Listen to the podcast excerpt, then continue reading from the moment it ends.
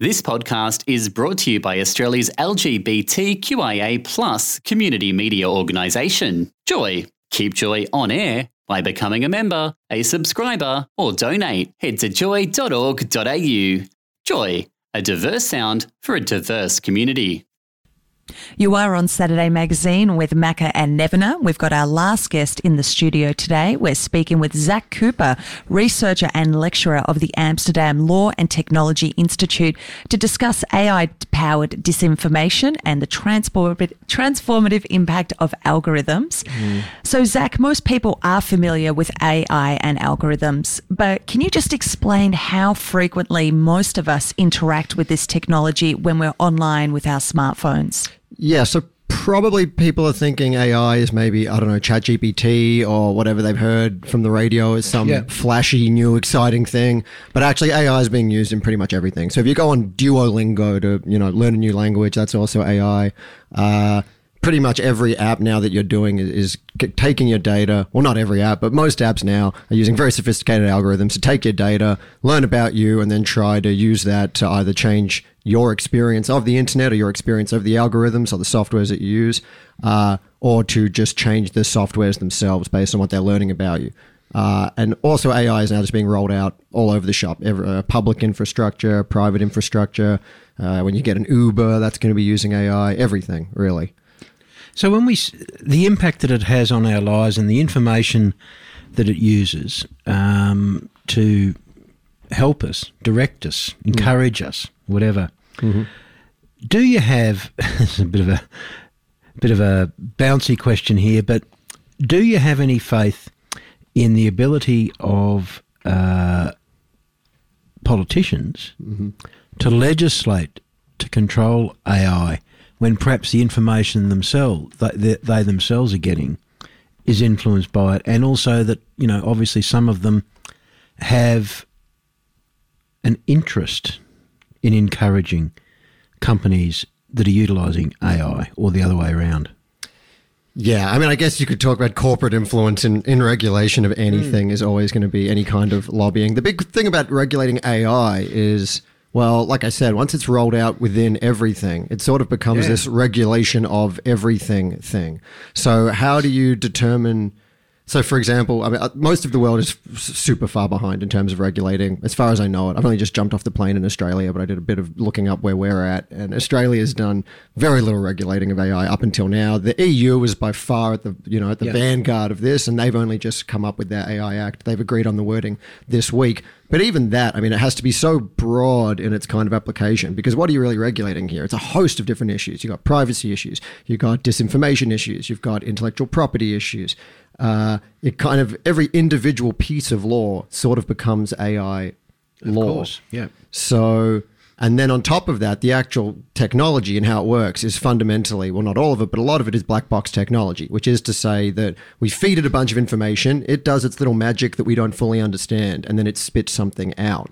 So, I mean, uh, my work as an AI scholar is to know an enormous amount about it, and I still find it like, you know, my brain is breaking half the time trying to work it out. I'm sitting with these computer scientists trying to make sense of it because I'm a, you know, legal scholar by background. So, how can a politician. Mm I mean, how are they going to be able to regulate it? When, yeah. And this is a general thing, and this is a democratic question. How can the people have any interaction with a technology that fundamentally you have to be so educated, specifically educated to understand in the first place? How can we interact with that?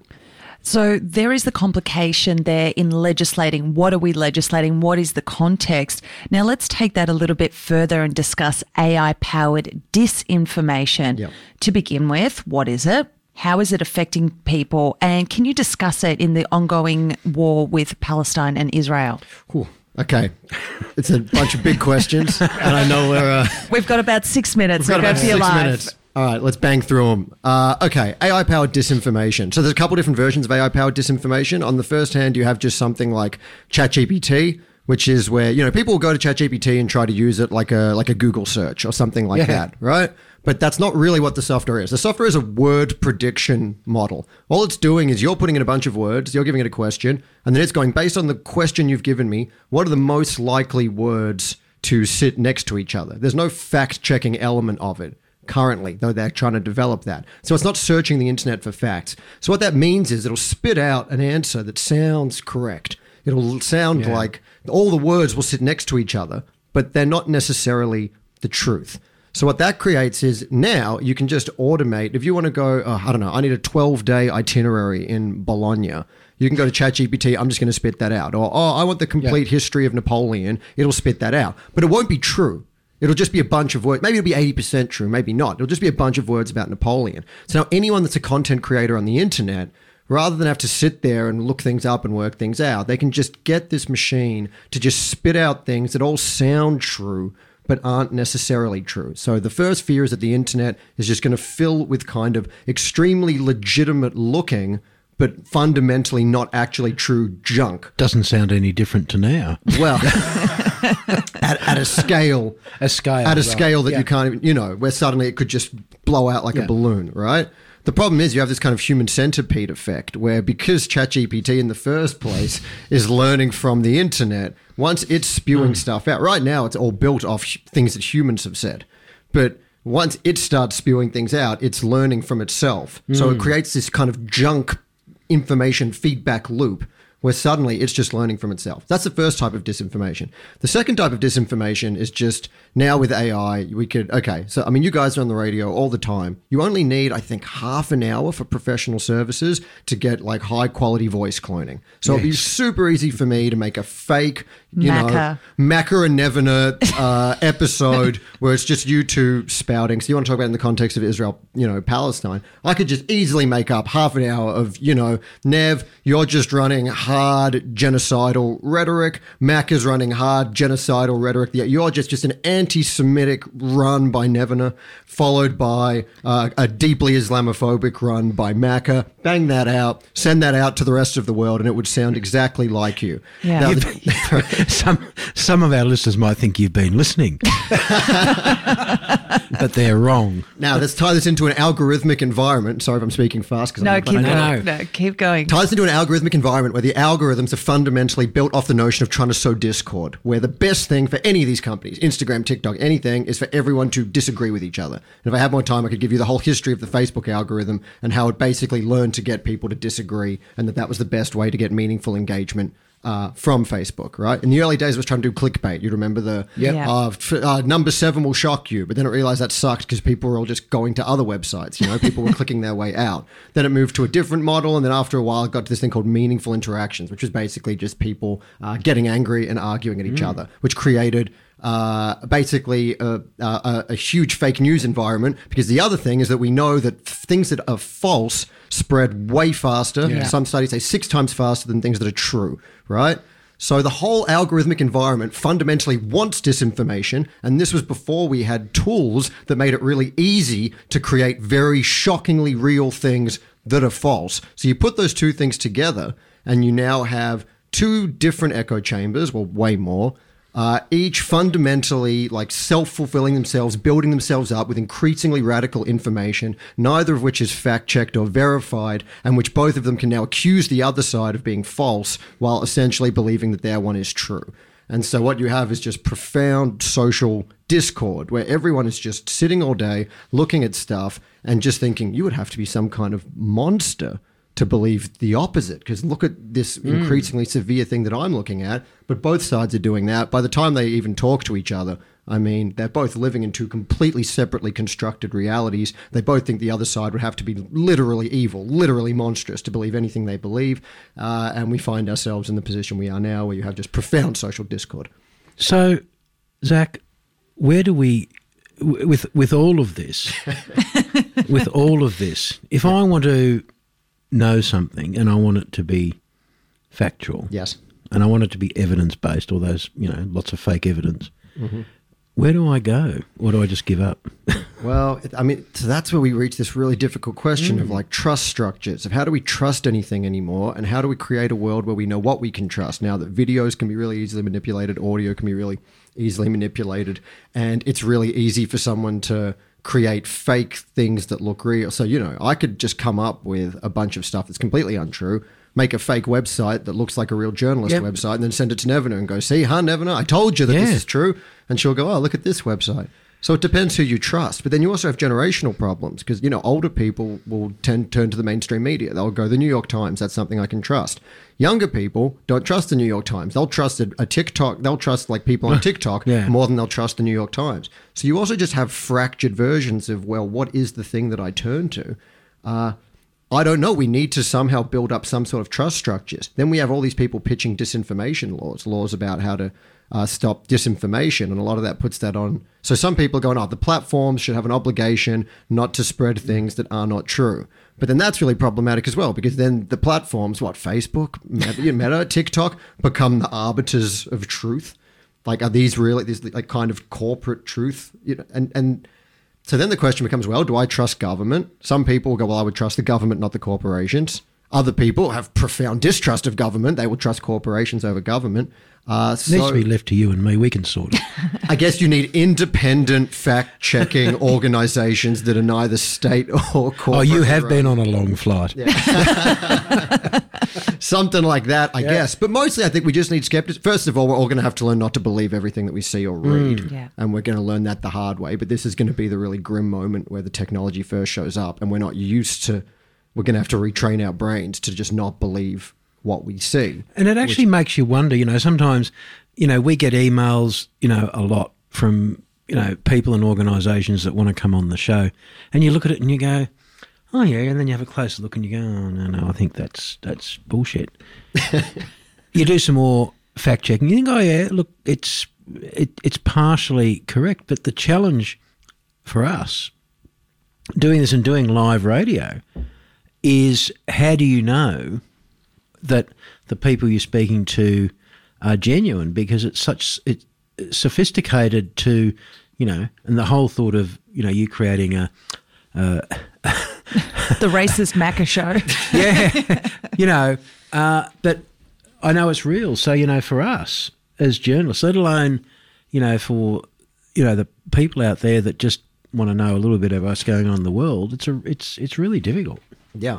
I think it's a it's a massive brand new like societal question that we need to all be banding together to work out how do we develop trust structures by which we can understand what we trust. like we've got our newsreader who's come into the studio and he's you know he's been using a couple of news sites you know to get news items And there's new standards that he has to abide by. There's Yep. legislation, there's regulation.